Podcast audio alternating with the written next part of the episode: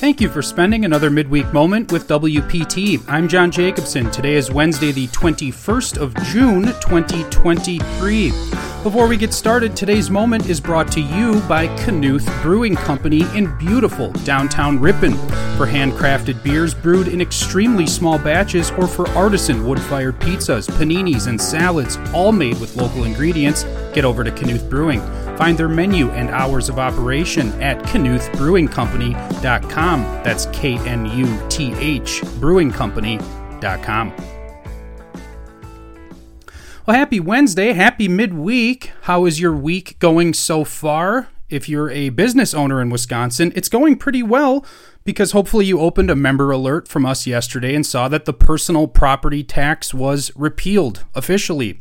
Such a great moment for businesses in Wisconsin and a great moment for everybody who has worked on that repeal for years and years.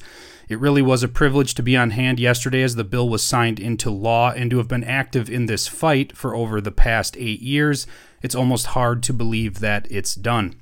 Let's jump into some news together. So the personal property tax was repealed, but that was only part of the larger shared revenue bill, and so that is now law too.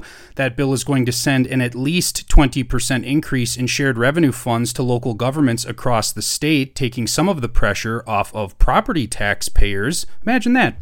Specifically, counties will see about $70 million more, an increase of over 55%. Cities and towns will see an increase of nearly $107 million, an increase of over 20%.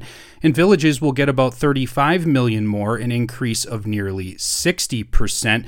Built-in stipulations in the new law require those funds to be spent on critical services like EMS, police, fire, and roads. It was a very great day, and the fact that something this big was bipartisan and as bipartisan as it was makes it even more special these days.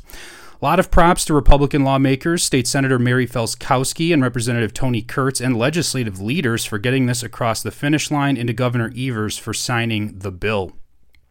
Speaking of local road funding, Governor Evers this morning, just a little while ago, signed the Agricultural Road Improvement Program, or ARIP, bill into law. The bill will provide over $100 million to help local governments improve seriously deteriorating county highways, roads, and municipalities, towns, villages.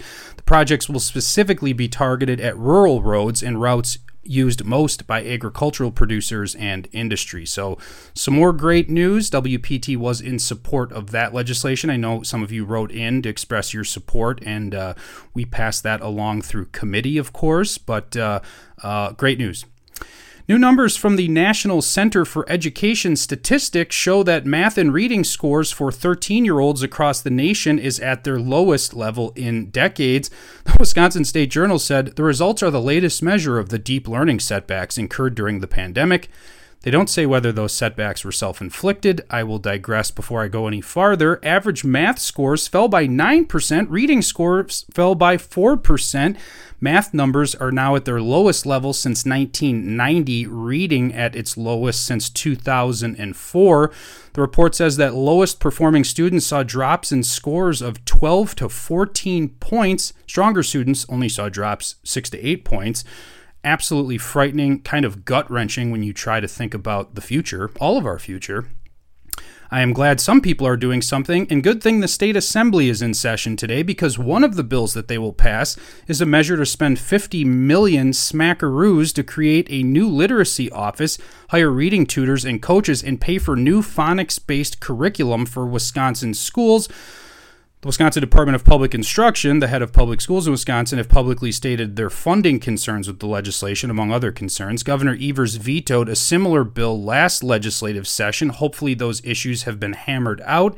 Remember, about two-thirds of Wisconsin's 4th and 8th graders could not even achieve proficient levels of reading last year. Two-thirds of Wisconsin's 4th graders and 8th graders could not achieve even proficient levels of reading last year. Also being taken up by the Assembly, among other things, are the sales tax exemptions for large data centers and a new bill regulating alcohol and wedding barns in Wisconsin, and other bills.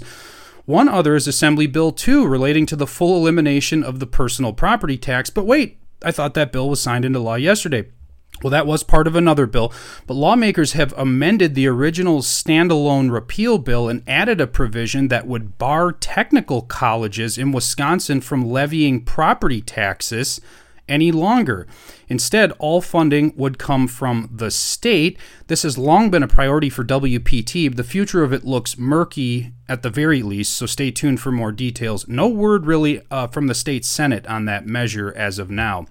I was actually having a conversation with Senator Mary Felskowski yesterday, who reminded me, I guess I'd forgotten about the work we did to repeal the state's forestry mill property tax like 8 years ago. Remember when the state would have that nominal forestry mill charge on your property tax bill? Yeah, it's gone. How easily we forget these things. Finally, today, UW System President Jay Rothman said yesterday that all options, and clearly implying that that includes closing campuses, are on the table if the state's budget writing committee reduces its funding. Those remarks came after Assembly Speaker Robin Voss threatened to reduce the system's funding by over $30 million to reflect the amount of money that the system spends on diversity, equity, and inclusion efforts across campuses. The speaker then said he thinks the amount of funding reductions might be more than that. Governor Evers said he would veto any budget that has reduced funding for the UW system. Rothman told senators yesterday that he knows of no organization that can successfully cut its way to a better future. Governor Evers originally proposed over $300 million in new funding for the UW system. So threats of cuts, requests for increases. We will wait to see where the chips fall. Completely unrelated, but American transcendentalist, philosopher, and writer Ralph Waldo Emerson once advised, "'Tis a rule of manners to avoid exaggeration." Have a great second half of your week, and as always, thanks for listening. Wisconsin Property Taxpayers is a nonpartisan membership organization consisting of thousands of small business, farm, and homeowner members in every corner of the state. Founded in 1985, the organization is committed to providing its members with up-to-date information, legislative advocacy, and exclusive cost-saving benefits. Find out how to join at WPTOnline.org/join.